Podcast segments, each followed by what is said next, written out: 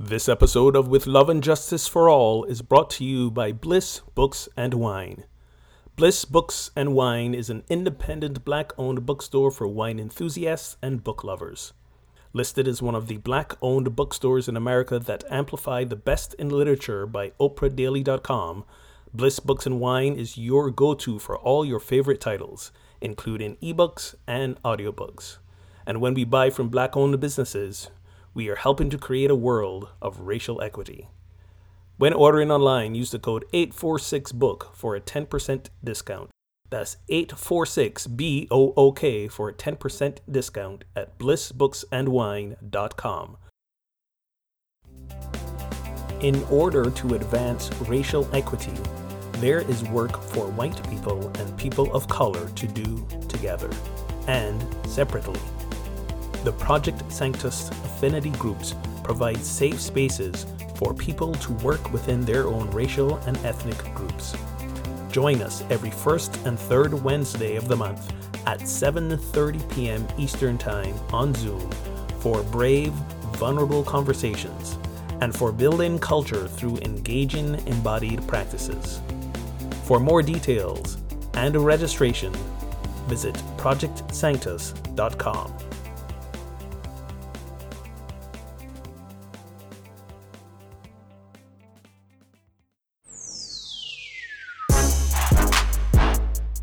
exploring the healing and culture building practices of embodied anti racism.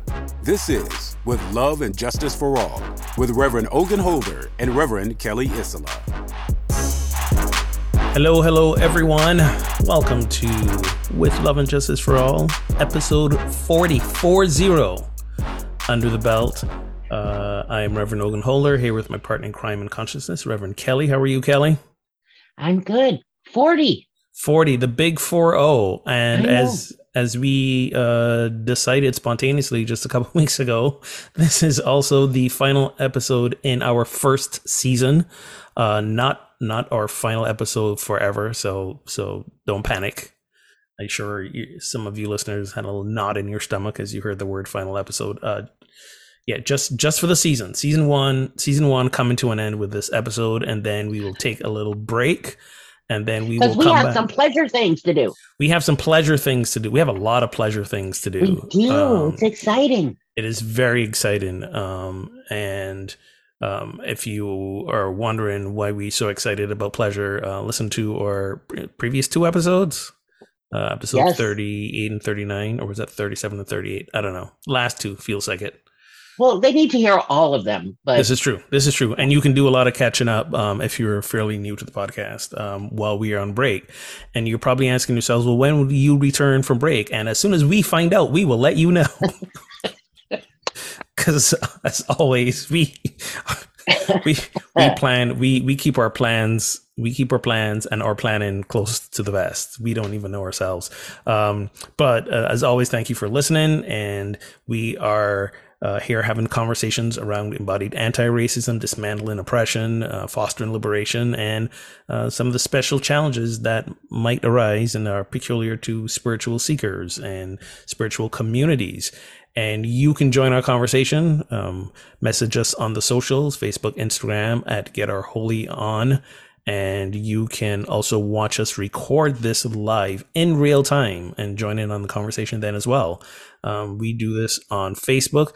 We like to say Tuesday at three, but I think the last couple of weeks we've been a little bit all over the place on our schedule. But regardless, well, you, keeping people on their toes, keeping people on their toes while we get knocked over.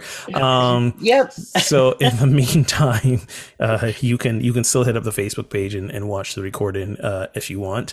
And um, just a reminder, we have a phone number that you can leave a voicemail. It's 413 get holy. That's 413 438 4659 for those of you without letters on your phone. And again, this is just this is just a voicemail.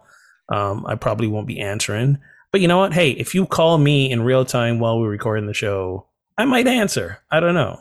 We could we could figure that out. Um, as always, as always, please visit projectsanctus.com uh, to see what we have going on uh, to help support the show and all the other work we do with your donations. And um, just a couple things coming up next Wednesday. uh, we'll be doing our uh, communal discussion group where we have white bodies and bodies of culture um, in, in, in some deep discussion around how we dismantle and decolonize the systemic oppression uh, within us.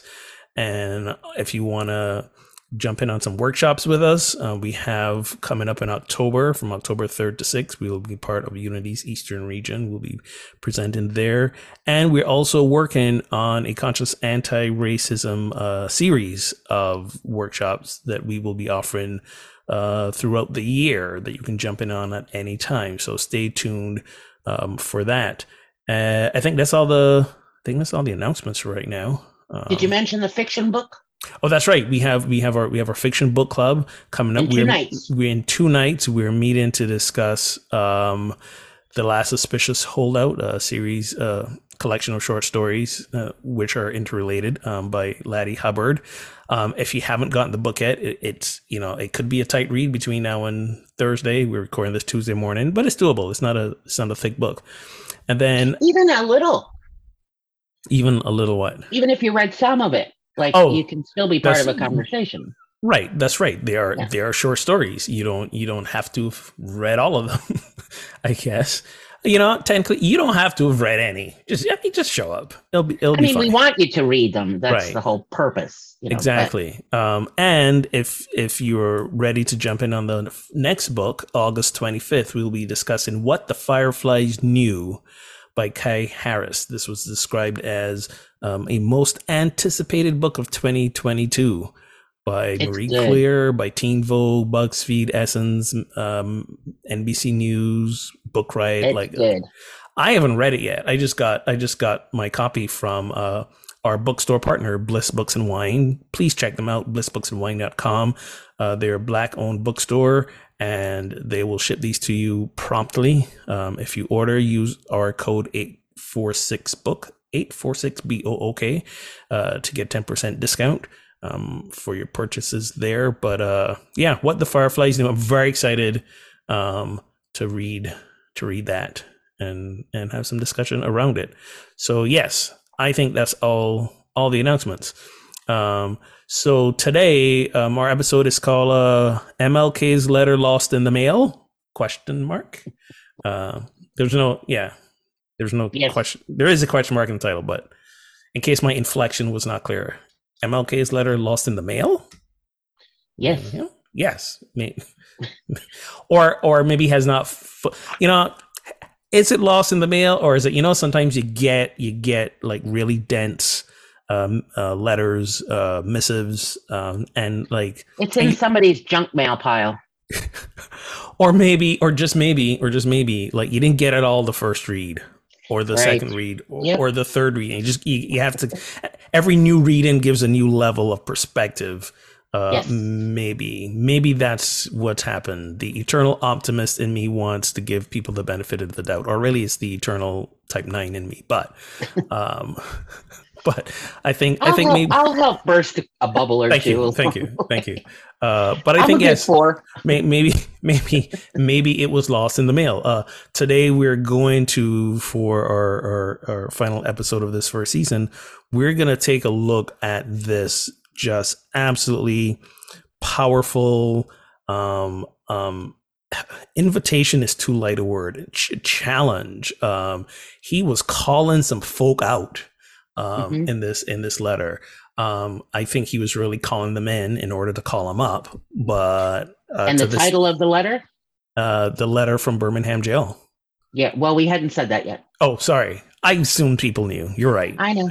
I, I assume people knew. I said letter that they know what I'm talking about. Uh, but you're right. Thank you for bringing that to our um, attention. Um, so so yeah, we're gonna take a look at some pieces from that, and and maybe not maybe, but talk a little bit about why why is it that we haven't done what he's asked yet? Why why is it uh, that we haven't stepped up to the plate on on this? Um, and and um, when I say we, I almost said when I said we, I meant y'all white folk, but but when we look at what he's asked of spiritual communities to do as well, I think the uh, I think the invitation is also a little bit broader um, as well. So so but, but before we jump in, tell tell us a little bit about your recent um, um, adventure, your recent thing that that led you to go like, hey, let's let's do this in our next uh, podcast. Yes, it was an. Uh, I, it was one of those I didn't see it coming, but this just this connection was just made as I wandered through um, the Nelson Atkins Museum, which is here in Kansas City, and the exhibit is the Art Deco exhibit, which is really a, a wonderful exhibit. And as I was moving through it, I was I just was it uh, it just really kept over and over. I was struck by by how white centered it really was, the exhibit itself. I mean, art. So Art Deco. Um, just if you're not, if you don't really know what it is, it's it's this time period um, in American history. Well, it's actually larger than that. It's global history, but I'm just ta- I'm gonna we're gonna talk about it in terms of the United States. That is between World War One and World War Two. So it's it's they call it the war gap. I'm like, like, although it's something that's going to be repeated again, which sadly probably has been. Right. But it's called this war gap, and so it's this time in in um, um for us here in the United States that that really it's defined as this time when our society became more open, a little freer, uh, works of art, of architecture, of um, household goods, of um, you know, thingamajigs and technology and everything just um, was just changed, clothing. And it was to uh, express this, this confidence in the American dream, which the term itself, American dream, I, I do sometimes struggle with because I'm not sure. I know what the historical term is, American dream. You know, you work hard and you're able to get this and this and this. I'm not so sure that that's the dream anymore, nor do I well, want that dream. You you say American dream, some say uh, waking nightmare. Uh, you know, thin, yes. thin thin line between the two. Some sometimes yes. sometimes. Yes. And and and and just to that point, yes, the the idea of America was um, yes a land of opportunity where where one can come from anywhere and yes work hard and achieve success based on the merits of who you are and the work you put in. Um, because it was supposed to be in a, a, level playing field right? We didn't you know mm. the the quote unquote uh, uh, modern america not modern to us but but post colonization post colon the the colonized america yeah. was supposed to be this place where all were welcome, you know, and and they didn't have the usual um, barriers of of aristocracy and and birthright and all that sort of stuff. Anybody could show up and do anything. However, as we all know, there you know obstacles were put more obstacles were put in place for uh, bodies of culture and and the indigenous people and um, yeah. yeah so, so not a not a level playing field, and therefore no, a, a no, nightmare for which is which is one of the things that was one of the threads that kind of ran throughout the exhibit. But mm-hmm. the it was supposed to be this time, and it was for many, um, many white folks anyway. Um, I can't, I, um, that these you know the advances in buildings i mean buildings really tall buildings and the architecture of them um, uh, made it easier for people to travel to eh, you know expanded leisure time. And i would i thought expanded leisure time like where?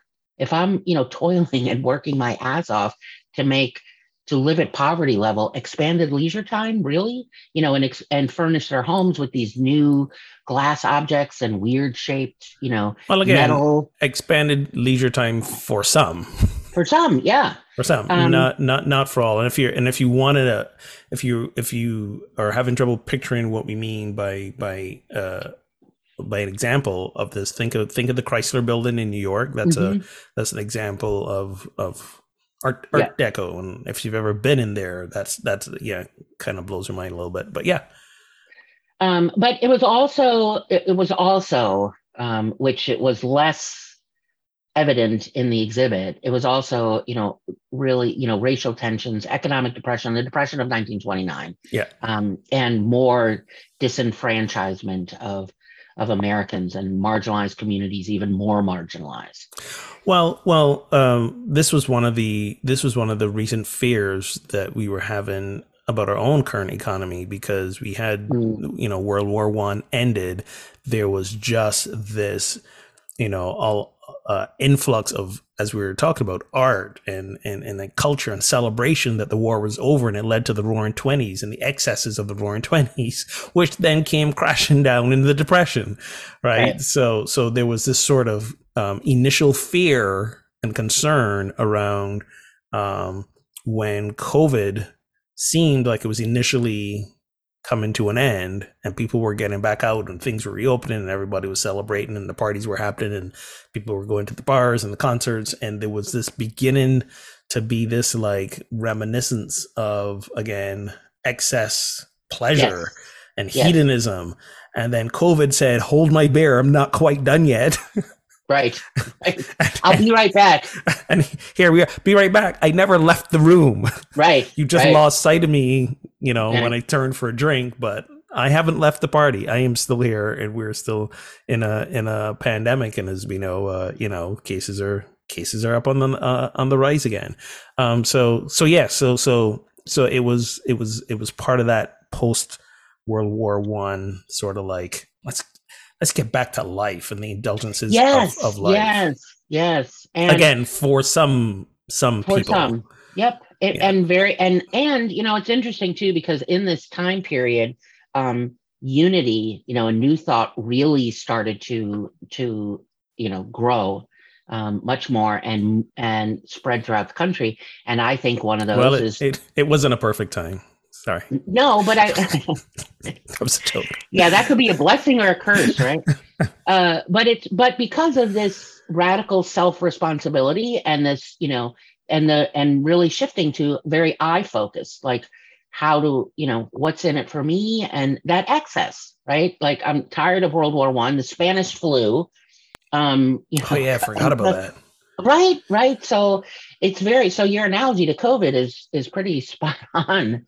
Um, yeah, didn't even realize it. But that's, that's when. That's when, yeah, when my genius gets ahead of even me. I know. like, wow. so there's a but there's a so what I realized as I was moving through this exhibit was first of all the very first sign that was as you know you, you walk in and there's a, a big placard that is just a general description of art deco like the time frame like i said the war gap some things about kind of the things i was just saying about art deco and and the advances and the changes and the evolution and just you know in art and design and household goods and clothing and cars um, music and um, and in the middle and and other social issues. But right in the middle was this very short statement that said, and when, when women got the vote, and then it kept going, and I and I just thought, really, I'm in a in a five star museum, and they just say when women got the vote, you know, because again, we're talking about 1918 to 1939, and I just I I it just stopped me in my tracks because, you know, when when the the right to vote, you know, 1920, um, the 19th Amendment, it was pretty much when white women got the vote. Yeah. You know, there, there were places in the country where the vote did extend to Black women, but it wasn't. But then there were other laws and restrictions that piled on that just made it dangerous and and putting your life on the line and not allowed to. Right. So it, it was not this this blanket thing. And that was just I, I'm not even in the front door. And I'm and I'm seeing that and I just was like, oh, I just expected more from, you know, from a museum of this caliber.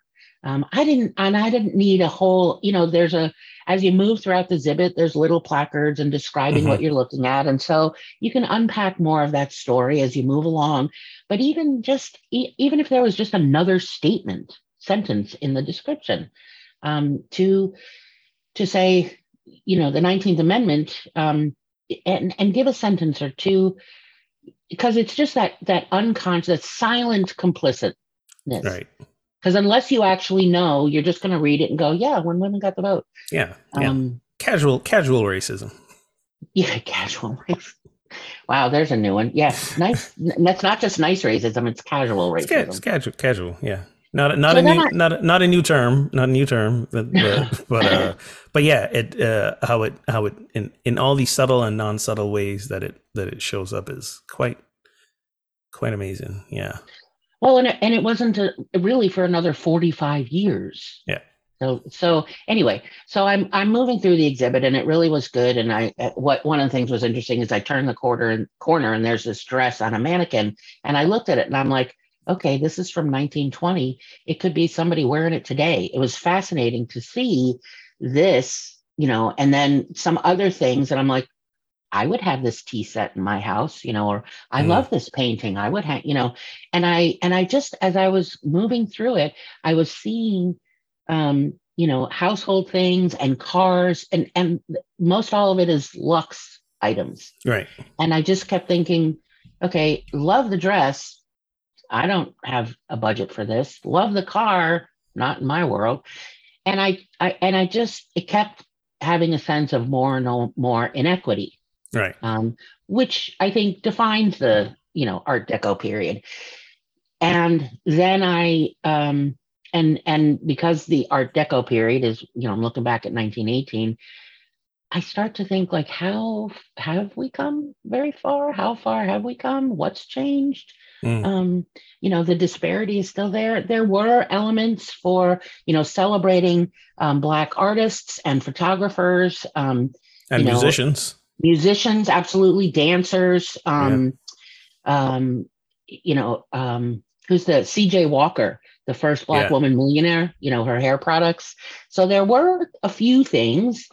Um, you know, there were also pictures in, you know, from within Kansas City. But I just, as I walked through, I just, it was odd because I was enjoying. I love history and reading about it, and yet I just felt this void, you know, this kind of empty space. Like, what has changed? So that's what led me to, you know, to because I'm I'm going to, you know, write something to the Nelson Atkins, and it just got me thinking about what's changed. And because I have read and listened to Letter from a Birmingham Jail multiple times, there are just these statements in there where I think, okay, next year is it's 59 years ago the man wrote the letter from Mm. jail.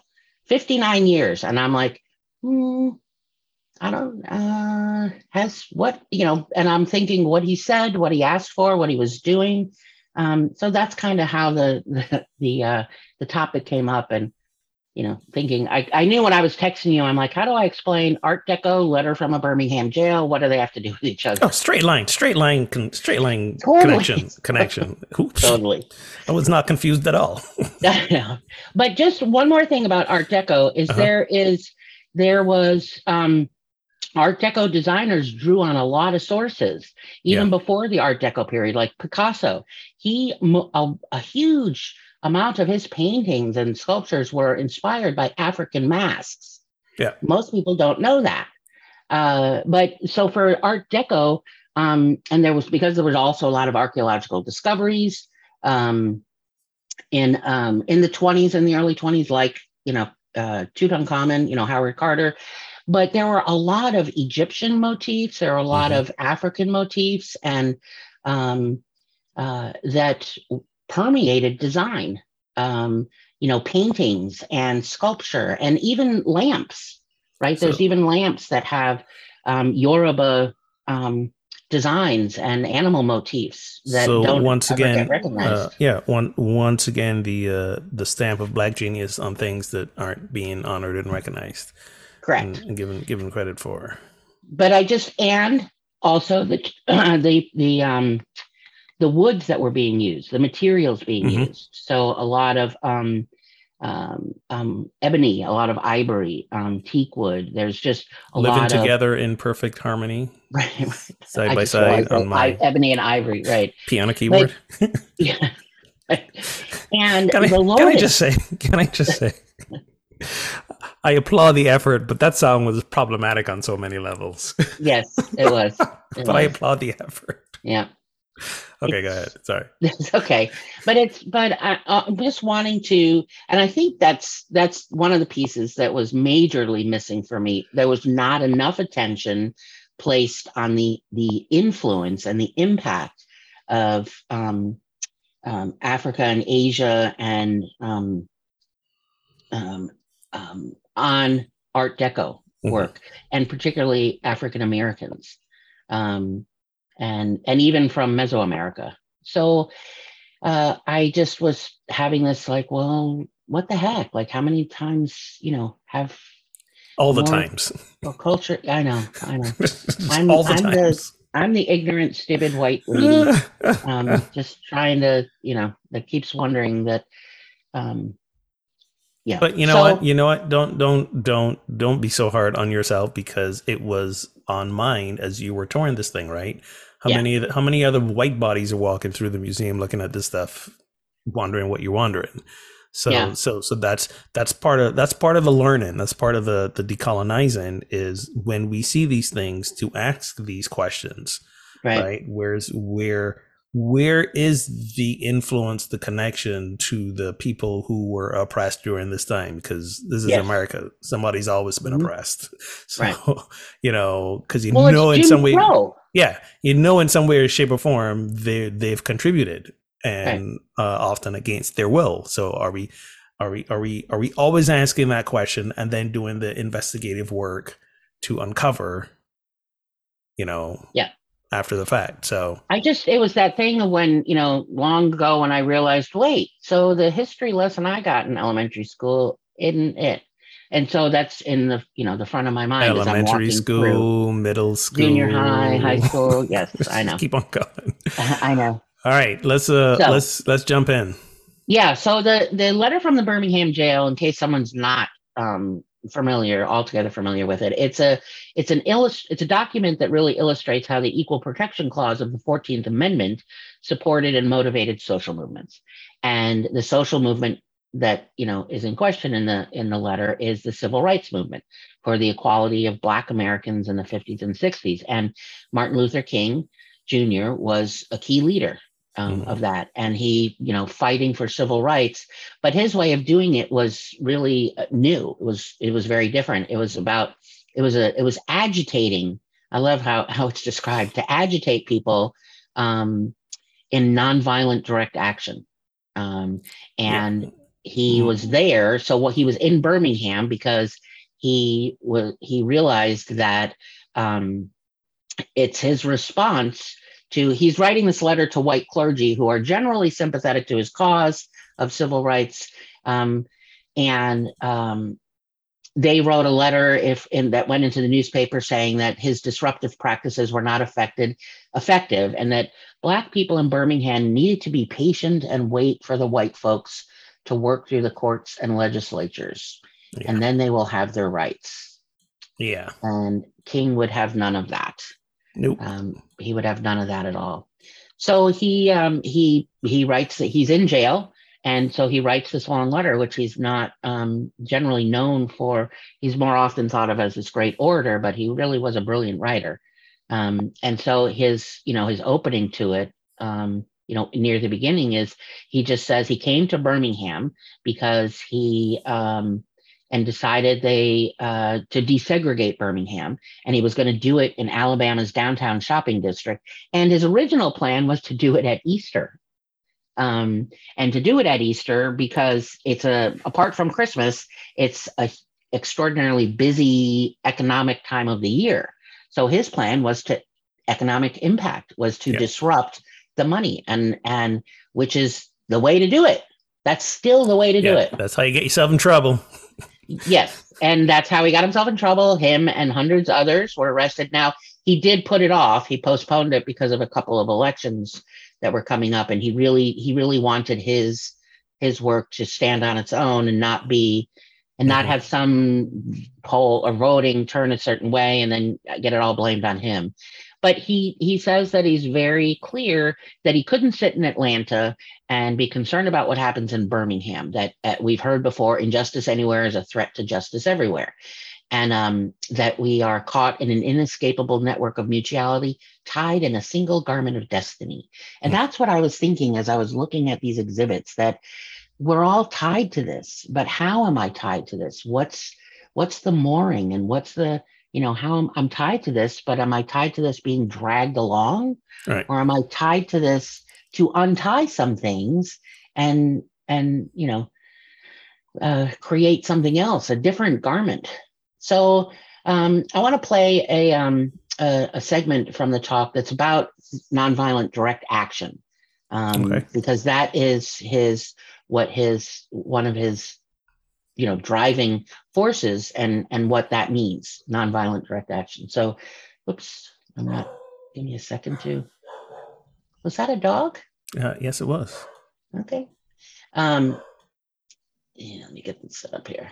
Sorry, I wasn't ready.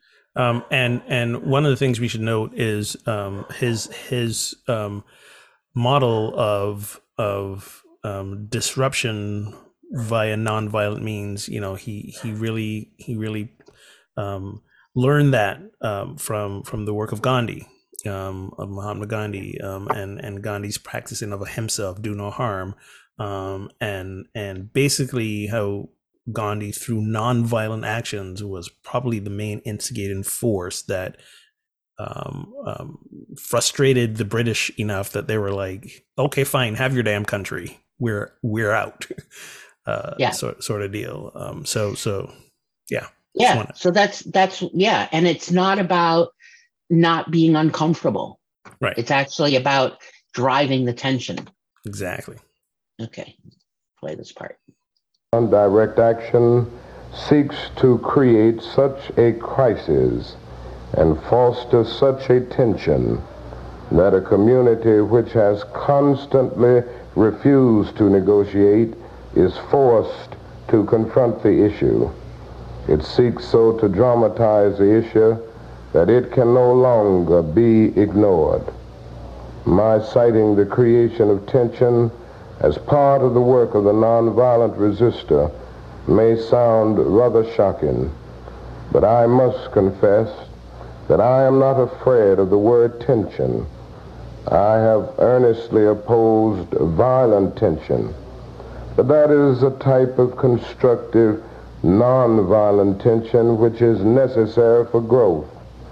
Just as Socrates felt that it was necessary to create a tension in the mind so that individuals could rise from the bondage of myths and half-truths to the unfettered realm of creative analysis and objective appraisal, so must we see the need for nonviolent gadflies to create the kind of tension in society that will help men rise from the dark depths of prejudice and racism to the majestic heights of understanding and brotherhood. I love that. Nonviolent gadflies. I know. irritant. That's be, me. Be, yeah. Being being irritant and nonviolent irritant uh, for justice. Yeah. Yeah. That's that's me. I'm happily be a, god, a gadfly. Well, so this is the the the reason I pulled this was because one, I I was feeling tension as I moved through the whole exhibit, mm-hmm. and also you and I have talked about so often about people's aversion to tension. Yeah. Yeah, yeah. And how do I spiritually bypass this? And he, what he's actually working at is creating more of it, is to bringing it forward and, um, um, and uh, you know, creating more of it, nonviolent tension. Right. And and that uh, it's that's how that's how we're going to move forward. And I thought okay, 60 years ago, still having the conversations, still have everybody sort of avoiding it. Um, um, I think, I think, I think, um, but also still people creating the tension. Um, yes. as, as well. The tension, the tension still, the tension is still there. And I think, um, I think we're a little bit closer to, not by much, but a little bit closer of, of many of us, um, leaning into that tension um, right. uh, instead of seeking to um, avoid or bypass. Um, you know, I think the majority are still doing that, but I think I think slowly but surely, um, people are beginning to realize this is where this is the, the the tension is the pathway to resolution, not yes, not heading intention isn't taking us in the opposite uh, direction. Oh, right. Well, because that's um you know that that that element of you know i want to you know, you want to decolonize, you want to deconstruct, and it's the tension that's going to sort of break the pillars that hold up the system, and we have to. Yeah. Um, it, it's just not not you know you, you just you have to be willing to do it. And i think as a as a white body i have to be i my work is to keep pushing that tension. And and the other thing is also don't forget that you know there's moments i have to rest you know and there's mm-hmm. moments i have to pull back. But how am i how am i moving through that tension? Um and part so of the, my part of my job as a body of culture is to uh help help create some of that tension yeah yeah well be, he's, as, he's, be as ga- be as gadflash as i can that's right. Well, he says right after, shortly after this, he says, you know, another quote that a lot of people know is that we know through painful experience that freedom is never voluntarily given by the oppressor. It must be demanded by the oppressed. Right. And um, that's what we're seeing with, you know, the protesting and marching around the overturn of Roe v. Wade. Um, the other thing that that really struck me from um, his uh, from his letter and by watching this this uh, going through this exhibit was, and he said it earlier, uh, early on, I mentioned about waiting, you know, um, and having to wait. You know, the white clergy says you need to wait and be patient. But he, um, so let me, I just want to play this part because he talks about how insane the idea of waiting is. For years now, I have heard the word wait. It rings in the ear of every Negro with piercing familiarity. This wait has almost always meant never. We must come to see with one of our distinguished jurists that justice too long delayed is justice denied. We have waited for more than 340 years for our constitutional and God-given rights. Waiting, waiting almost always means never. Right. And I um I at times find us doing the same thing today, you know, especially in in some spiritual circles and, and churches, like, you know, wait, like wait for the time to have difficult conversations, wait for the time to be, you know, actively engaged, wait till you know what the right thing to say is, wait. And um, the he makes it very clear that the only way someone could ask them to wait is because they themselves have never been on the receiving end of the humiliation and discrimination. And right. so for him the, the time to act was at hand. There's no waiting. Um, it's always easy for those who haven't had to wait to ask yes. others yeah. others to wait. Don't know you don't know what it's like um so then he um then he then he goes on um I think this is one of my um, this is into a piece where he talks about um, the white moderate okay. and his disappointment and you know the the harm that the white moderate has done. And he's again he's he's talking to the white clergy but today i would i would actually probably replace the word white moderate with the white progressive. If um, the shoe fits well right. Yeah either one. 20 you know white moderate white progressive. But it made me think of when i was you know listening to him and, and reading it again it made me think of you know we, when we did the the book study the white racism you know and the white progressive. Right. Um and go ahead. I mean nice racism. I think you said white racism which is oh nice. Oh god. which isn't wrong. Yeah. Yes just nice just wasn't the book title. Yeah. Yeah well and he and and th- this too is uh, so when you listen to this piece i i was i was that's what i was imagining as i was walking through this art deco and looking at these installations and and reading the little the little plackets and and imagining okay so this is like this is so where where was the the backstory to what i'm looking at you know right. whether it was a painting or a photograph or a vase so here's um and Jewish brothers. Yeah. First, I must, must confess that over the past few years I have been gravely disappointed with the white moderate. I have almost reached the regrettable conclusion that the Negro's great stumbling block in his stride toward freedom is not the white citizens' counselor or the Ku Klux Klaner but the white moderate who is more devoted to order than to justice, who prefers a negative peace, which is the absence of tension, to a positive peace, which is the presence of justice, who constantly says, I agree with you in the goal you seek, but I cannot agree with your methods of direct action, who paternalistically believes he can set the timetable for another man's freedom, who lives by a mythical concept of time, and who constantly advises the Negro to wait for a more convenient season. Shallow understanding from people of goodwill is more frustrating than absolute misunderstanding from people of ill will.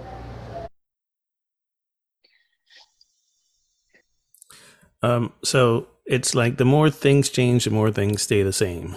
Because you know we can we can replace um, you know Ku Klux Klaner with I don't know Proud Boys, Proud Boys. uh, Oath Keepers, Oath Keepers, uh, MAGA Republicans. Um, yep.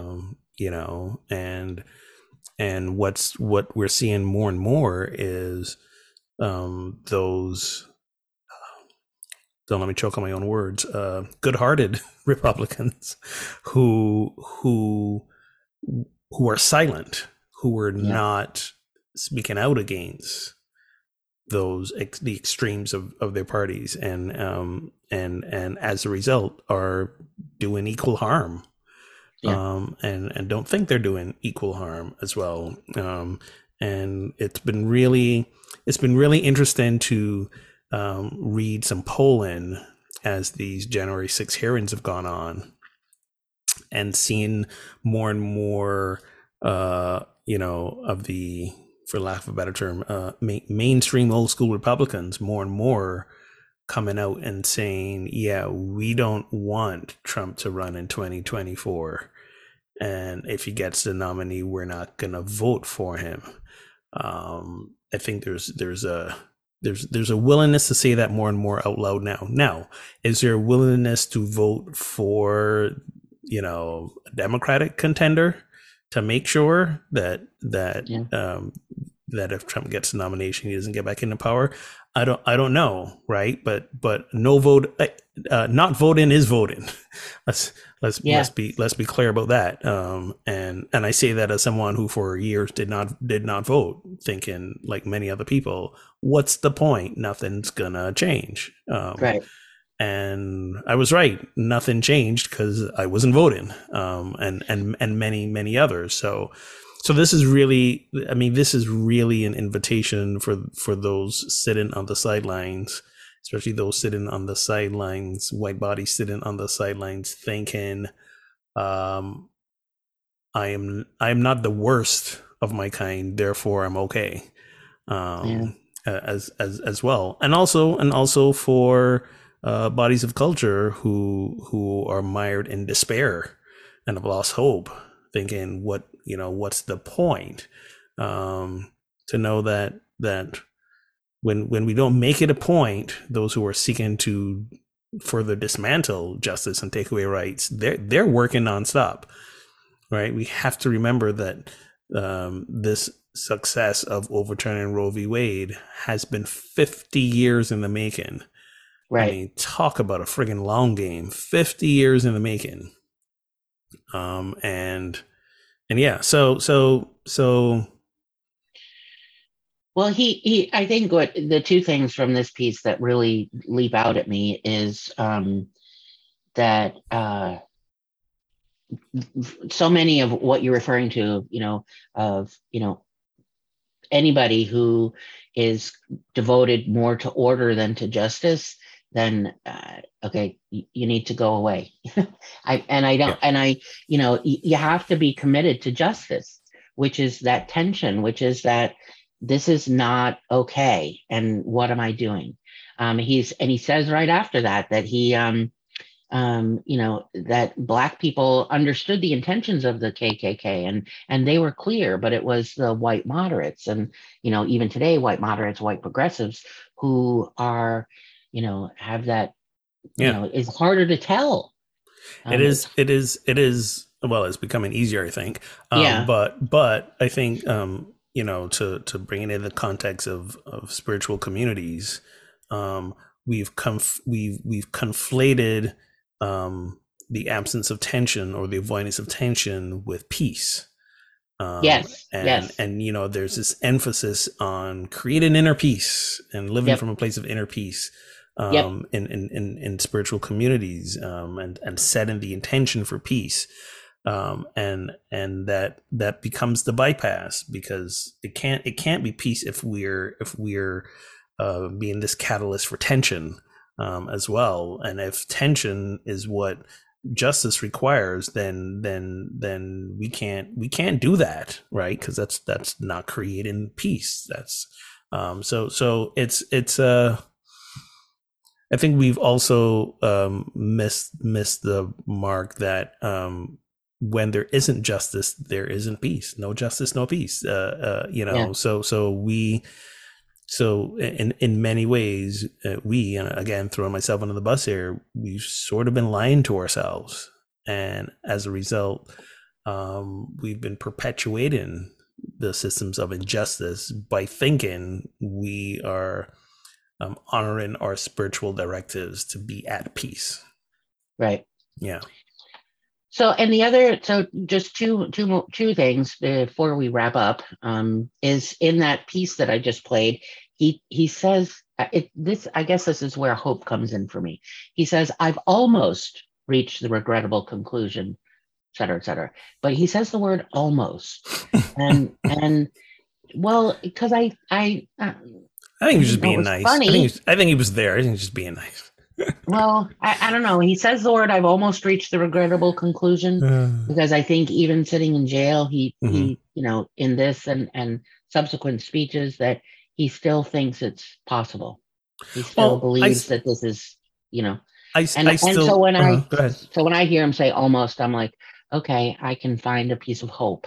If Yeah. Martin Luther King in the middle of this can have hope, you know, okay, Yeah, I, I, I have, I have hope as well, and and and and I think part of the realization that he's he's implying here is that like no one group of us can do it by ourselves.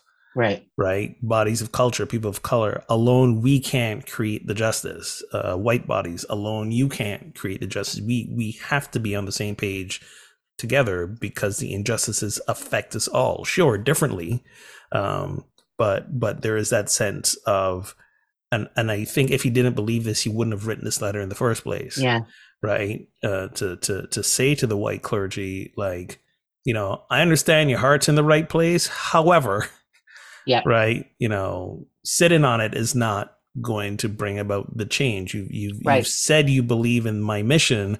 However you're you're also saying to me slow your roll and and no you can't you can't have it both ways.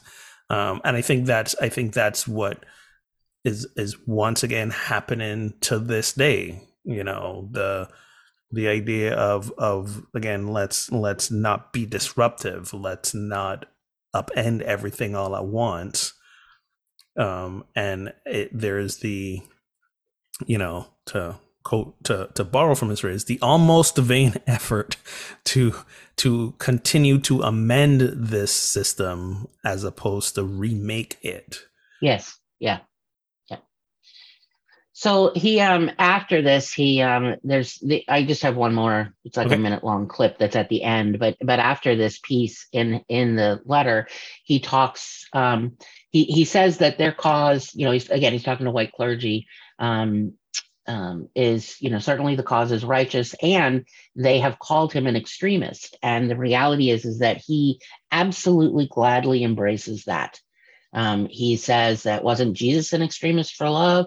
Wasn't the Apostle Paul an extremist for the gospel? Wasn't Socrates an extremist for truth?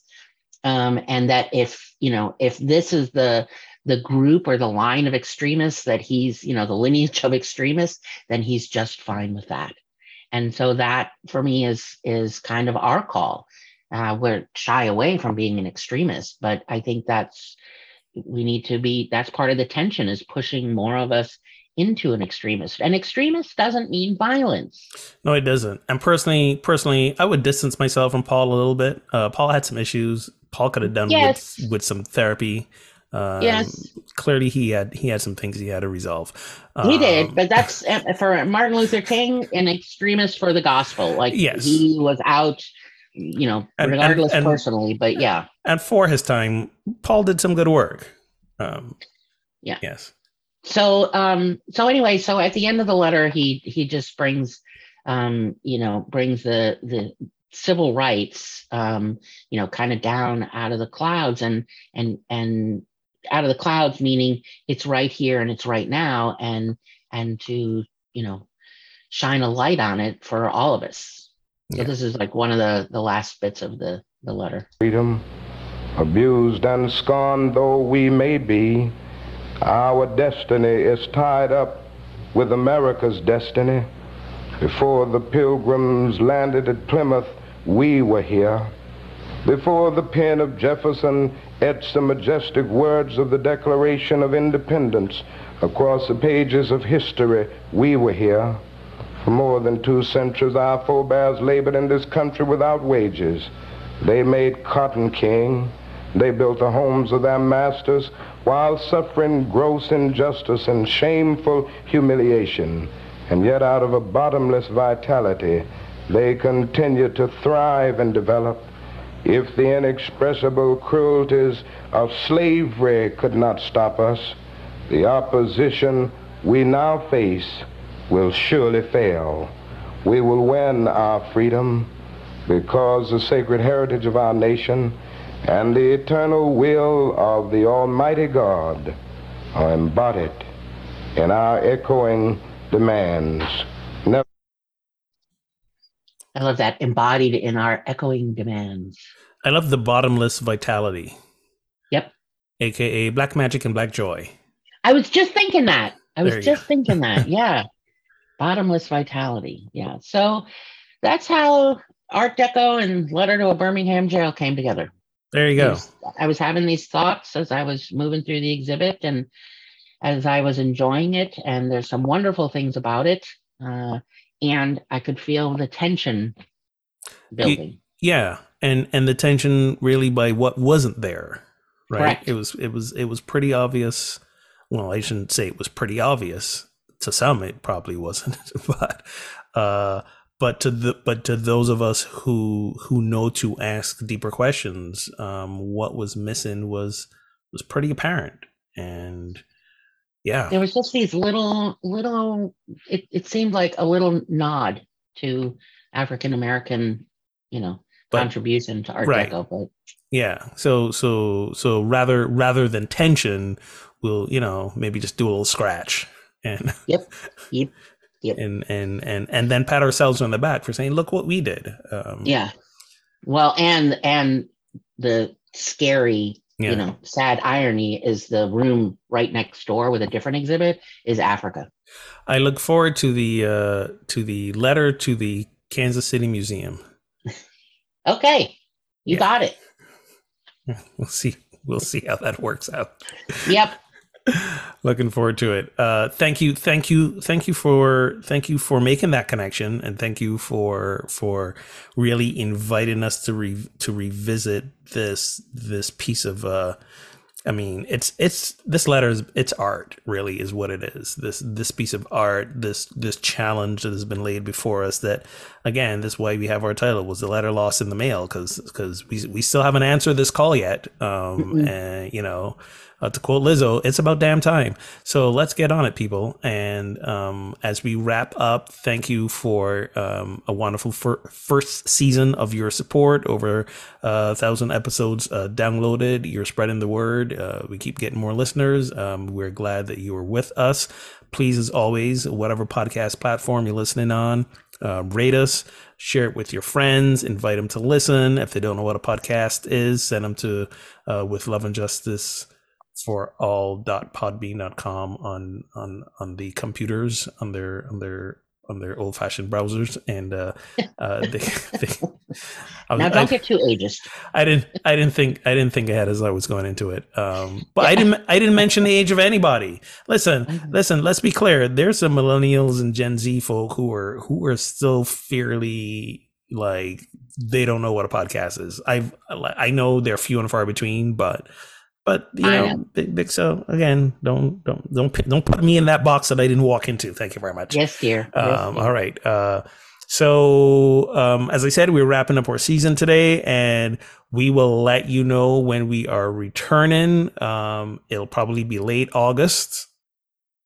Sure, let's go with that. Um, Kelly's not in, not late in her August, head. early September. That's what I was thinking too. Oh, okay. Yeah. Oh, okay. All right. All right. Why don't we just decide it now? We take August off and be back in September. Okay. Excellent. It's been See? decided. That's how you do business. You just decide. I don't know if that's how you should do business, but it's clearly No, but it's pleasure driven. It was definitely a pleasure driven decision. So yeah, so we're out. We're out for August, and we'll return at some determined date in September. Uh, let's not get ahead of ourselves and like plan too much now. Um, I know, right? And um, um, any any closing any closing words? No, just thank you as always. It's been a wonderful season, and I look forward to more uh, crime and consciousness work. uh, with you as well. So, uh, so for you folks listening, lean into the tension. Uh, continue to get yourselves in some good trouble and continue helping us create this world of love and justice for all. We will see you in a few weeks.